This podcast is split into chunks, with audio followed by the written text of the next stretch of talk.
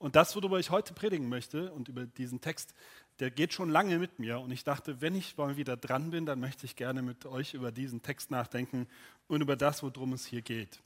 Das Thema ist Zufriedenheit. Und ich bin mal ganz gespannt, was wir heute zu diesem Thema Zufriedenheit so zu entdecken haben.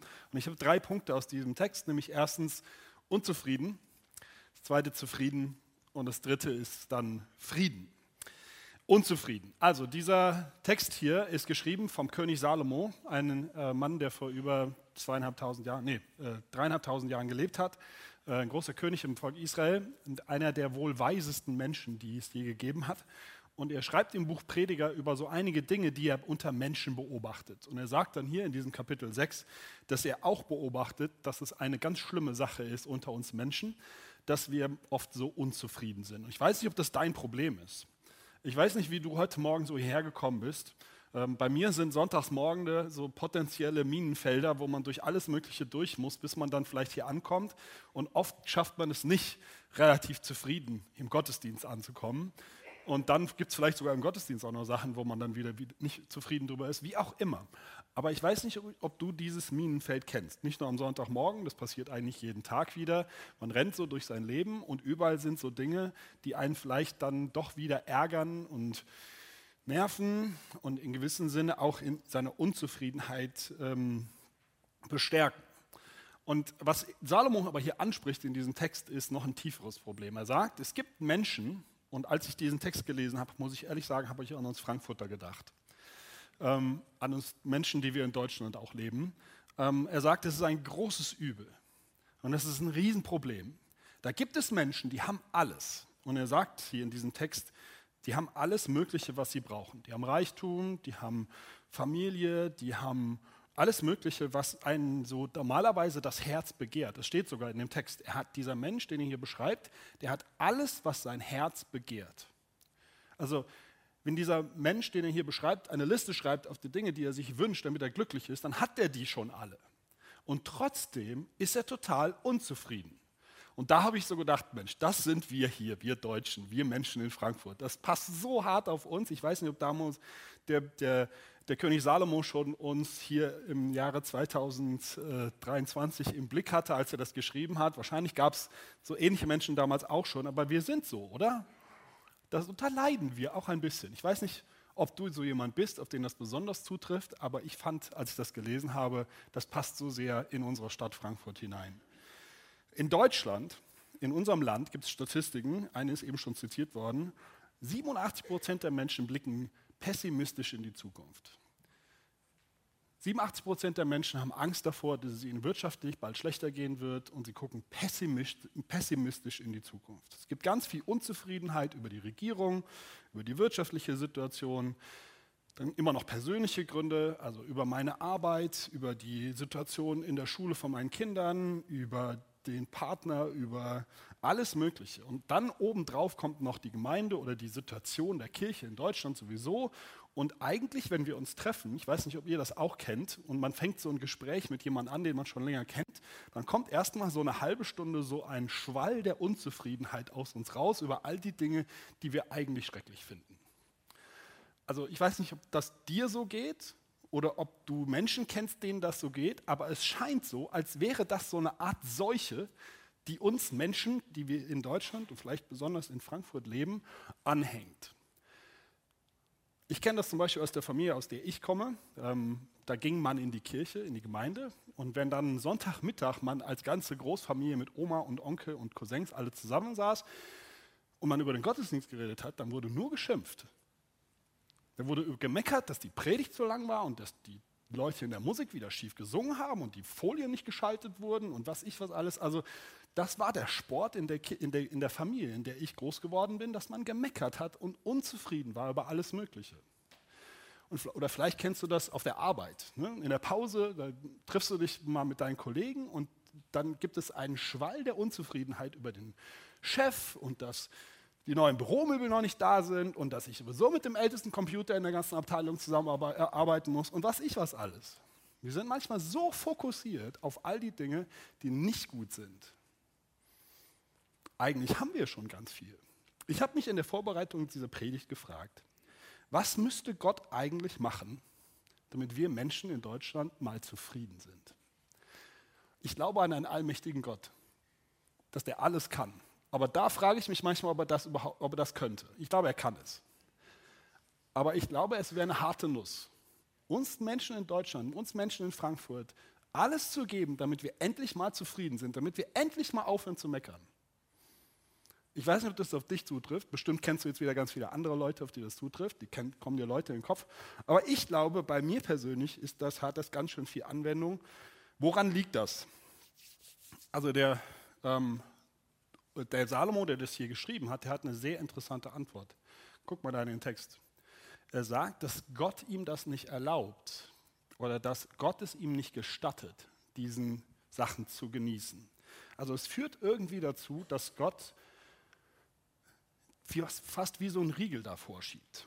Ähm, der ähm, Comedian und Mediziner ähm, von Hirschhausen, so ein Mensch, den, der, den kann man sich im Fernsehen angucken unter Comedy-Shows, der ist auch Arzt und der sagt bei uns Deutschen, Menschen, die in Deutschland leben, gibt es ein besonderes Körperteil, was dafür verantwortlich ist. Er sagt, es gibt im Gehirn verschiedene Lappen, den rechten und den, Lippen, den linken und den Frontlappen und so weiter. Und er sagt, wir Deutschen, wir haben einen besonderen Körperteil, das keine andere hat, nämlich das ist der Jammerlappen. Der ist hier vorne eingebaut und der führt dazu, dass wir eigentlich über alles meckern, schimpfen und immer unzufrieden sind. Das ist vielleicht die lustige Antwort, aber vielleicht ist es doch irgendwo bei uns in unserer Kultur drin. Wir sind ja hier in Frankfurt, in der Stadt, die weltweit für ihre Philosophie bekannt ist. Man nennt das die sogenannte Frankfurt School of Philosophy. Frankfurter Schule, die ist sogar hier bei uns im Nordend mal entstanden. Die großen Philosophen der 60er Jahre haben hier gelebt. Und diese Frankfurter Schule ist besonders für ihre kritische Theorie bekannt. Dafür alles in Frage zu stellen. Dafür alles zu hinterfragen und zu meckern und zu verändern und dadurch zu verändern, dass man diejenigen, die das Sagen haben, erstmal wieder deinstalliert und hinterfragt. Da ist viel Gutes durchpassiert, wahrscheinlich durch diese Philosophie. Aber ich glaube, es hat auch mit dazu beigetragen, dass wir wirklich gar nichts mehr gut sehen können. Dass wir immer alles nur kritisch betrachten müssen. Dass wir immer nur alles hinterfragen müssen. Und das geht Montagmorgen mit unseren Kollegen los und mit dem Wetter und dann Dienstag mit dem Partner und dann am Sonntag noch der Pastor und dann die ganze Zeit sind wir kritisch und können uns nicht mal mehr freuen. Und das ist das, was Salomo sagt hier in diesem Text. Ne? Und trotzdem lässt er ihn nichts davon genießen. Er kann sein Glück nicht genießen. Er ist eigentlich voll mit schönen Dingen in seinem Leben, aber er kriegt es nicht hin, sich mal zu freuen darüber. Und es geht überhaupt nicht hier darum zu sagen, dass Unzufriedenheit nicht auch was Gutes hat. Es gibt eine gesunde Unzufriedenheit. Man muss euch auch mal über Dinge ärgern können. In Unzufriedenheit steckt sogar ganz viel Potenzial für Veränderung. Wer sich mit Change Management und solchen Sachen beschäftigt, der weiß, dass ohne gefühlte Unzufriedenheit gibt es überhaupt keine Veränderung zum Guten. Das ist gar nicht so schlecht, dass man sich auch mal über was ärgern kann. Das meine ich nicht. Sondern was ich hier meine, ist das, was Salomo beschreibt. Dass man so eine tiefe Grundunzufriedenheit hat und aus der heraus gar nichts mehr Gutes sehen kann. Und das ist doch anstrengend, oder? Geht dir das auch so? Ich persönlich habe solche Momente, wo ich das habe. Ich kann mich erinnern, ich bin im Sommer in einen ganz tollen Sommerurlaub gefahren mit meiner Familie und wir machen als Familie machen wir so äh, Sport, das hat mit Fahrradfahren zu tun und wir waren in den Alpen und ich war eigentlich im schönsten ähm, Bikepark, den ich, den ich am liebsten mag. Ich bin da einen der schönsten Berge runtergefahren, die ich, das liebe ich, diesen Sport. Und ich habe auf dem Fahrrad gesessen und ich habe mich so schlimm gefühlt, aufgrund irgendwelcher Dinge, die in meinem Leben gerade da waren. Und ich habe auf dem Fahrrad gesessen und habe darüber nachgedacht, wie ich irgendwie die Situation beenden kann. Und konnte überhaupt nicht mehr da sein und das genießen, was Gott mir gerade schenkt. Und ich habe angehalten und gedacht, was ist eigentlich los mit dir?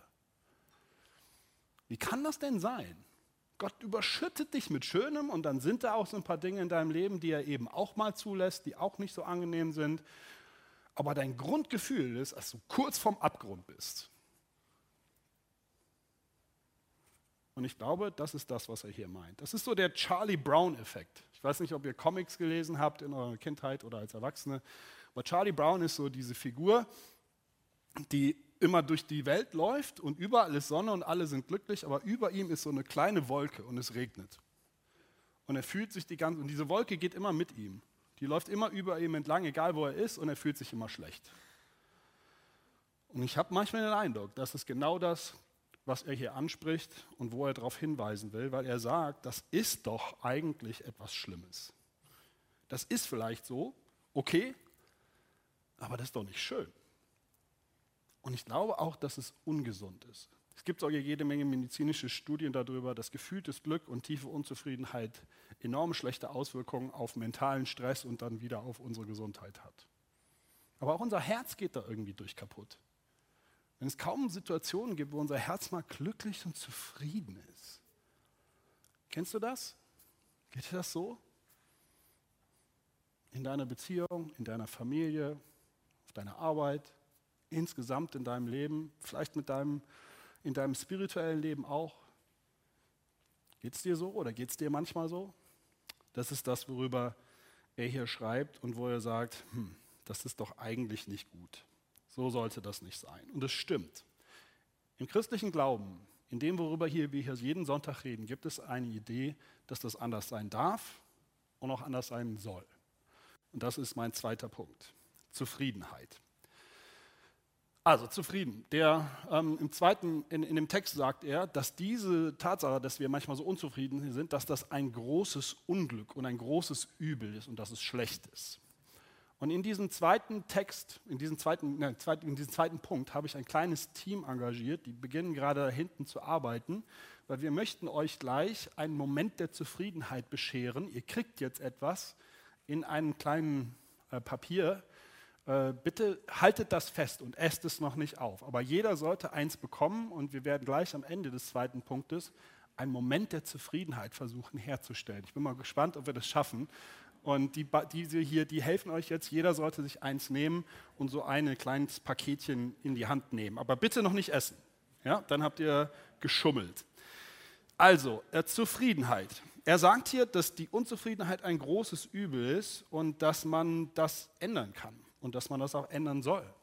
Und dass wir Menschen Menschen sein sollten oder dürfen, die auch Zufriedenheit empfinden. Und eine der schönsten Beispiele über Zufriedenheit findet sich in dem schönen alten Kinderbuch von Max und Moritz. Ich weiß nicht, ob ihr die alle kennt, äh, die Streiche, die da so beschrieben werden von den beiden bösen Buben, Max und Moritz. Und da gibt es einen, den liebe ich, das ist der Lehrer Lempel. Und ich lese euch den in Ausschnitten vor. Und da geht es, ist einer der schönsten Texte zum Thema Zufriedenheit. Also lautet der Beschluss, dass der Mensch was lernen muss. Nicht allein das ABC bringt den Menschen in die Höhe, nicht allein im Schreiben, Lesen übt sich ein vernünftig Wesen, nicht allein in Rechnungslachen soll der Mensch sich Mühe machen, sondern auch der Weisheit lehren, muss man mit Vergnügen hören. Dass dies mit Verstand geschah, war Herr Lehrer Lempel da. Nun war dieser brave Lehrer von dem Tobak ein Verehrer was man ohne alle Frage nach des Tages Mühe und Plage einem guten alten Mann auch von Herzen gönnen kann. Und dann geht die Geschichte weiter, dass der Max und der Moritz sich diese Pfeife zu eigen machen und da Pulver reinfüllen, um ihm dann einen äh, Streich, eben diesen vierten Streich zu spielen und so weiter. Aber dann geht es hier weiter. Eben schließt in sanfter Ruhe Lempel seine Kirche zu und mit Buch- und Notenheften nach besorgten Amtgeschäften lenkt er freudig seine Schritte zu der heimatlichen Hütte. Und voll Dankbarkeit sodann zündet er sein Pfeifchen an. Und dann kommt dieses Bild hier, was wir jetzt sehen. Ach, spricht er, die größte Freude ist doch die Zufriedenheit. Wer den Text weiß, dass genau danach jetzt die Pfeife losgeht, aber das will ich gar nicht hören. Aber guck mal, wie er da sitzt. Ist das nicht schön? Ich habe mir schon manchmal gedacht, das wäre eigentlich ein gutes Tattoo. Ach, spricht er, die größte Freude ist doch die Zufriedenheit. Das ist etwas, wonach wir uns sehnen, oder? Ich würde mir dazu keine Pfeife anzünden, ich würde was anderes genießen. Aber wie er da so sitzt und einfach am Ende des Tages nach getanen Amtsgeschäften, ne, nach Hause geht und einen Moment erreicht, wo er sich zurücklehnt und zufrieden ist und es einfach mal schön ist. Und das ist ein Gefühl, glaube ich, oder einen Zustand, nach dem wir uns alle sehnen und wo auch Gott sagt, wo auch der christliche Glaube sagt, das ist etwas, wonach wir streben sollen. An diesem Punkt ist der christliche Glaube anders als manche Religionen in dieser Welt. Zum Beispiel im buddhistischen Glauben ist es so, dass man sagt, das ganze Leben ist Leiden und das Beste, was du überhaupt nur erreichen kannst, ist, dass das Leiden irgendwie besser wird. Aber sowas wie Zufriedenheit wird da gar nicht angestrebt. Aber in 1 Timotheus 6, Vers 6 steht, seid zufrieden mit dem, was ihr habt. Seid, seid zufrieden. Und wisst ihr was? Ich finde dieses Wort Zufriedenheit, was wir Deutschen benutzen, das kann ganz viel. Weil es ist zufrieden oder befriedigt. Es ist etwas, was man über Kinder sagt, die gerade gestillt worden sind. Es ist etwas, wo Frieden eingetreten ist in einer so tiefen und wohlfühlenden und allumfassenden Art und Weise, dass es auf alles auf einmal okay ist. Und dass man zufriedengestellt ist. Dass man gesättigt ist. Dass man keinen Hunger mehr hat, keine Bedürfnisse mehr hat, sondern dass jetzt in diesem Moment einfach mal alles okay ist. Und das wirklich so gefühlt ist. Zufriedenheit ist ein Gefühl oder erzeugt ein Gefühl, nämlich das Gefühl des Glücklichseins und des Friedens in uns. Und das ist etwas, was wir im christlichen Glauben anstreben dürfen. Und wenn du danach suchst, wenn du dich danach sehnst, zufrieden zu sein, dann bist du hier in der Kirche, in der Gemeinde ganz genau richtig. Das ist nicht nur etwas, was man in Max und Moritz liest, sondern das ist ein ganz biblisches Thema.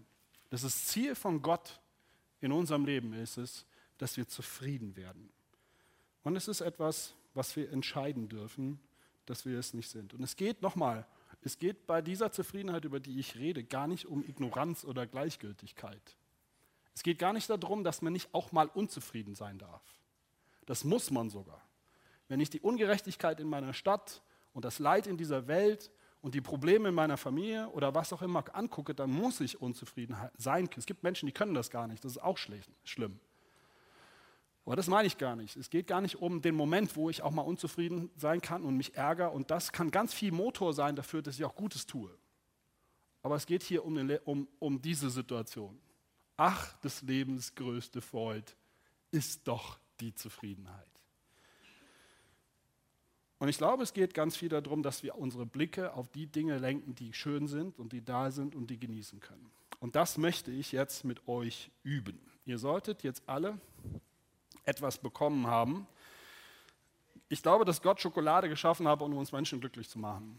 Schokolade hat nämlich eigentlich sonst gar keinen Sinn. Ich glaube, anders kann man die gar nicht wirklich gebrauchen für irgendwas, sondern die ist eigentlich nur dafür da, dass wir sie essen und sie uns glücklich macht. Ich bin diese Woche in einen Laden gegangen, der hier in Frankfurt meiner Meinung nach die beste Schokolade macht und habe euch allen ein Stück mitgebracht. Ihr habt euch eins ausgesucht und ihr dürft jetzt gleich dieses Stück Schokolade essen. Ich möchte euch aber davor noch herausfordern, dass ihr mal euer Handy rausnehmt. Das darf man ja im Gottesdienst, sonst macht man das normalerweise nicht so viel. Aber ich möchte mal, dass ihr euer Handy rausholt und mal auf eure Bilder geht. Und ihr mal überlegt und guckt, wo ist denn ein Bild von etwas, was ihr, wenn ihr das anguckt, wenn ihr euer Blicken darauf lenkt, was euch wirklich glücklich macht was euch wirklich zufrieden macht. Vielleicht ist das ein Bild von euren Kindern, von euren Enkeln. Vielleicht ist das ein Bild von eurem Fußballverein, der gewonnen hat. Vielleicht ist es ein Film von, äh, ist das ein Bild von irgendeinem Ort in der Natur, wo ihr im Urlaub wart. Vielleicht ist das etwas, was irgendetwas, wo ihr sagen, das hat Gott euch geschenkt. Ein Bild von eurem Freund, eurer Freundin, Bild von eurem Partner, Bild von Irgendetwas, was ihr euch vielleicht vor kurzem geleistet hat, weil Gott euch das geschenkt hat, dass ihr euch das leisten könnt, was auch immer.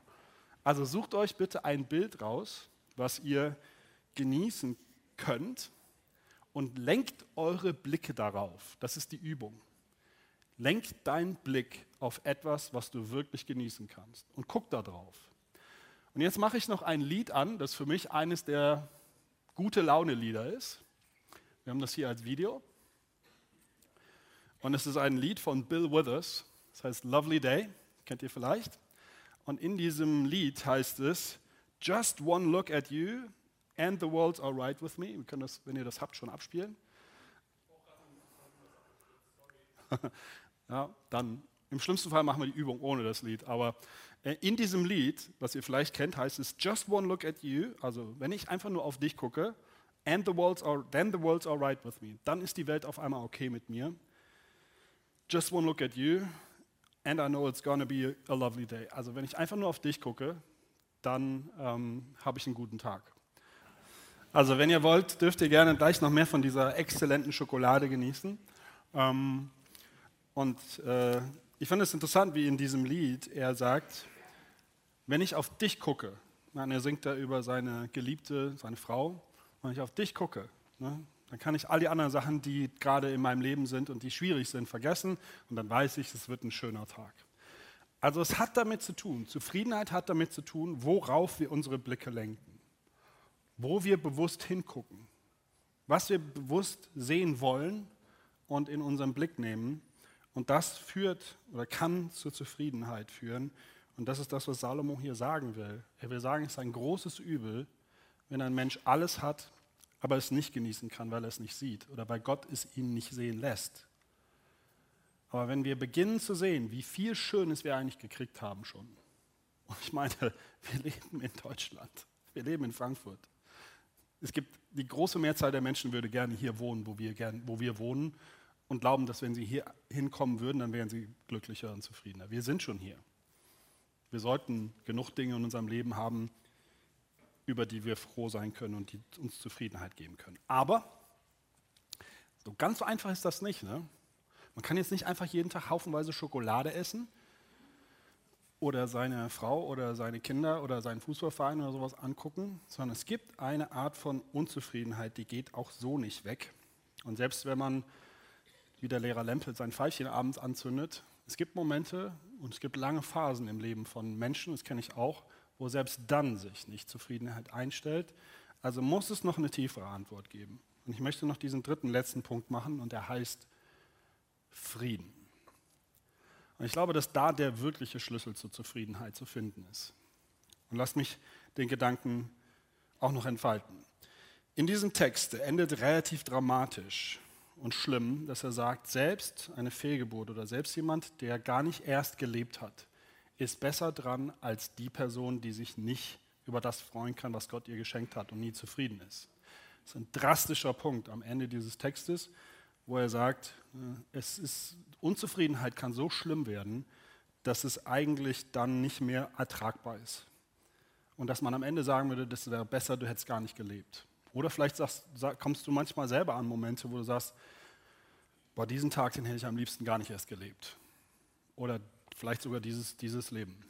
Ähm, es gibt Menschen, in deren Leben Unzufriedenheit so Überhang nimmt, dass es in schlimme Situationen oder schlimme Level hineinkommt, bis hin zu Aggressionen, Depressionen, bis hin zu schlimmen, schwierigen Umgangsformen mit sich selbst und anderen Dingen. Und das ist auch realistisch, dass diese Welt tatsächlich so schlimm ist, auch zum Teil, dass es, dass es schlimm sein kann mit der Unzufriedenheit. Also wie finden wir einen Frieden, der tiefer ist? Es hat mit diesem Gedanken am Ende dieses Textes zu tun, nämlich mit dem Thema Tod. Es hat damit zu tun, dass Gott der hier im Text ja auch als derjenige erwähnt wird, der irgendwie mitverantwortlich ist für die Frage, ob du Zufriedenheit erleben kannst oder nicht, etwas mit einem Tod zu tun bekommen hat. Mit einem Leben, was am Ende besser beendet wurde. Es gibt einen Gedanken, und das ist ein Kerngedanke des christlichen Glaubens, und der hat mit dem Sohn Gottes zu tun, der nämlich gesandt wurde auf diese Welt, um ein Leben zu leben, was wir eigentlich hätten leben müssen, um den Vater zufriedenzustellen. Jesus ist auf diese Welt gekommen als der Sohn Gottes, glauben wir Christen, damit er das Leben lebt, das perfekte Leben, was wir nie hätten hinkriegen können, aber nicht damit nur wir zufrieden werden, sondern zuerst einmal, damit Gott im Himmel, der Vater, mit uns zufrieden ist. Denn ihr könnt euch gar nicht vorstellen, wie sehr unzufrieden Gott sein kann. Es gibt Stellen in der Bibel, da wird darüber geschrieben, wie zornig und sauer und ärgerlich und unzufrieden Gott mit uns Menschen ist. Wenn er uns anguckt, unsere Welt und die Ungerechtigkeit und all die Dinge in dieser Welt, die wir schief schlecht machen, und da müssen wir gar nicht in die Welt rausgucken, sondern einfach nur in unser eigenes Herz, dann müssen wir feststellen, Gott findet das schlimm und er ist zutiefst unzufrieden. Und ihr habt keine Vorstellung, wie unzufrieden Gott sein kann. Gott als Gegner zu haben, Gott als Feind zu haben, Gott als denjenigen zu haben, der uns in unserer Sündhaftigkeit, in unserer Ungerechtigkeit, in unserer Gottlosigkeit anguckt, ist das größte Problem unseres Lebens und es führt zu Unfrieden.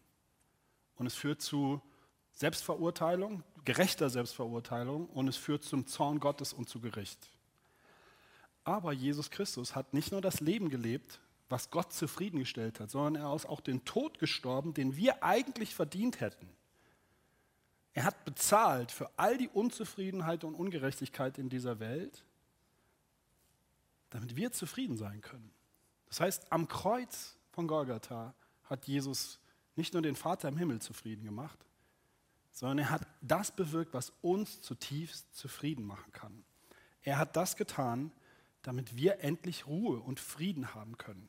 In Römer 5 redet Paulus darüber, dass wir, die einst Feinde Gottes waren, jetzt auf einmal Frieden mit Gott haben.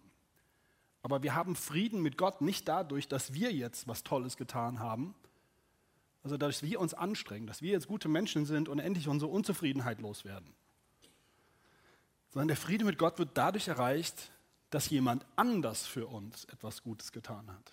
Das ist die ganze Magic des christlichen Glaubens dass wir es nicht schaffen müssen, sondern dass jemand anderes es längst für uns geschafft hat. Jesus hat am Kreuz mehr Zufriedenheit bewirkt, als du dir vorstellen kannst.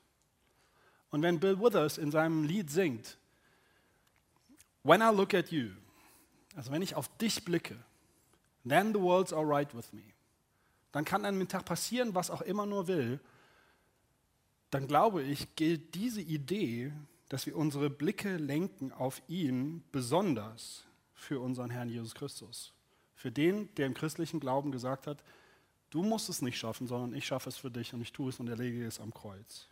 In Hebräer 12 steht, ganz bekannter Bibeltext, ähm, lasst uns aufsehen, oder ich würde sagen, unsere Blicke lenken auf Jesus, den Anfänger und Vollender des Glaubens, der, obwohl er hätte Freude haben können, das Kreuz erduldet und die Schande gering geachtet und sich gesetzt hat zu Rechten des Thrones Gottes. Seht ihr da in dem Text? Jesus hat die Freude, die er hätte haben können,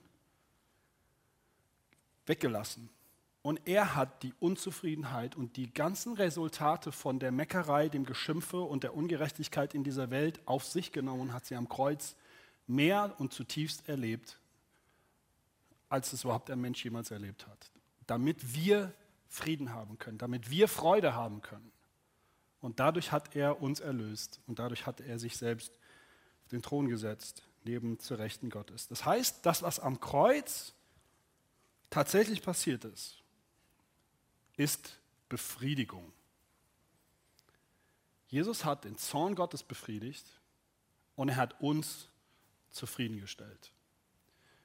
Wir dürfen jetzt auf Jesus gucken und dürfen jeden Morgen sagen, nicht weil ich heute einen großen Tag erlebe, nicht weil ich heute alles richtig mache und nicht weil oder weil alle anderen alles richtig machen und der Tag perfekt wird, deshalb bin ich zufrieden, sondern weil Jesus am Kreuz schon längst alles richtig gemacht hat.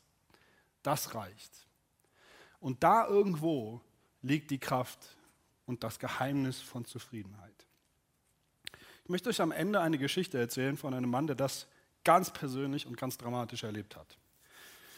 Im Jahre 1875 ist ein Mann namens, ich glaube, wird ausgesprochen, Moratio oder Moratio Spafford auf ein Schiff gestiegen in New York und ist mit seiner Frau nach Europa gefahren und ähm, ist auf diese Reise gegangen, weil ich glaube, Familie besuchen wollte in Europa.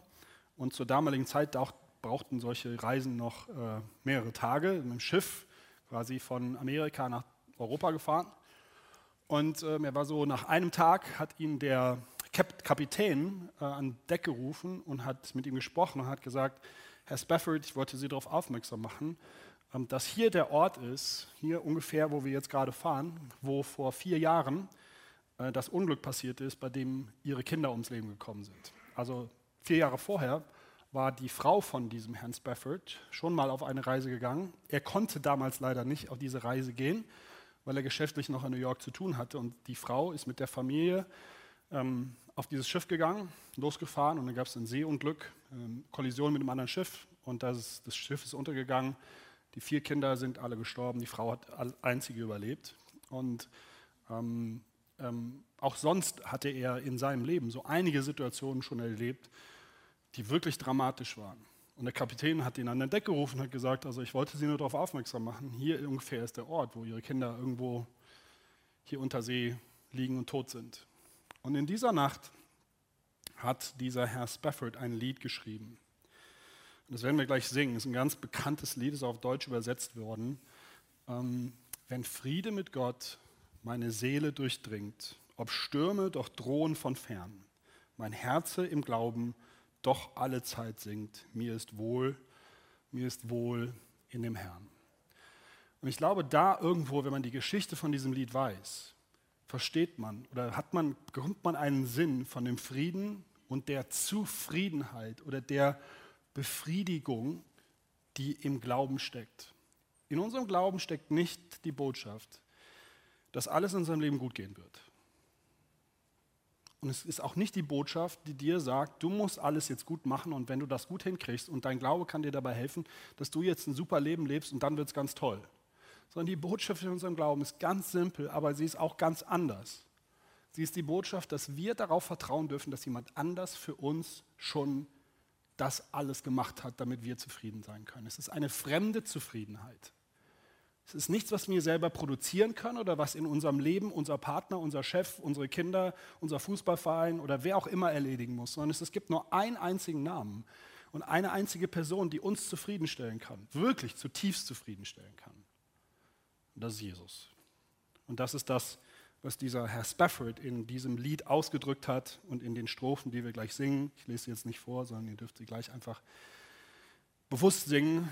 Geht es darum, dass Jesus ans Kreuz gegangen ist und das äh, gelebt hat und das gemacht hat, damit wir zufrieden sein können. Ich wünsche euch, ich wünsche uns, dass wir, vielleicht besonders in der Vorweihnachtszeit, eine Zufriedenheit erleben, die wir nicht durch Geschenke oder Schokolade oder unseren Fußballverein oder irgendjemand anders, den Besuch unserer Familie, unserer Kinder er, er, erleben, sondern eine tiefe Zufriedenheit, die alleine in dem einen oder in der einen Situation am Kreuz ist. Und vielleicht ist das etwas, was du noch nie in deinem Leben erlebt hast. Vielleicht sehnst du dich zutiefst, das überhaupt erst einmal zu erleben. Dann lade ich dich ein, ähm, mit diesem Jesus dich zu beschäftigen und in diese Beziehung mit diesem Jesus einzutreten. Das ist das, was wir hier in dieser Gemeinde zu einladen. Vielleicht hast du das schon längst begriffen. Vielleicht bist du schon als Kind, so wie ich, ähm, im Glauben groß geworden Trotzdem erlebst du ständig tiefe Unzufriedenheit. Es gibt nur eine Sache, auf die wir blicken müssen. Und das ist Jesus und das, was er am Kreuz getan hat.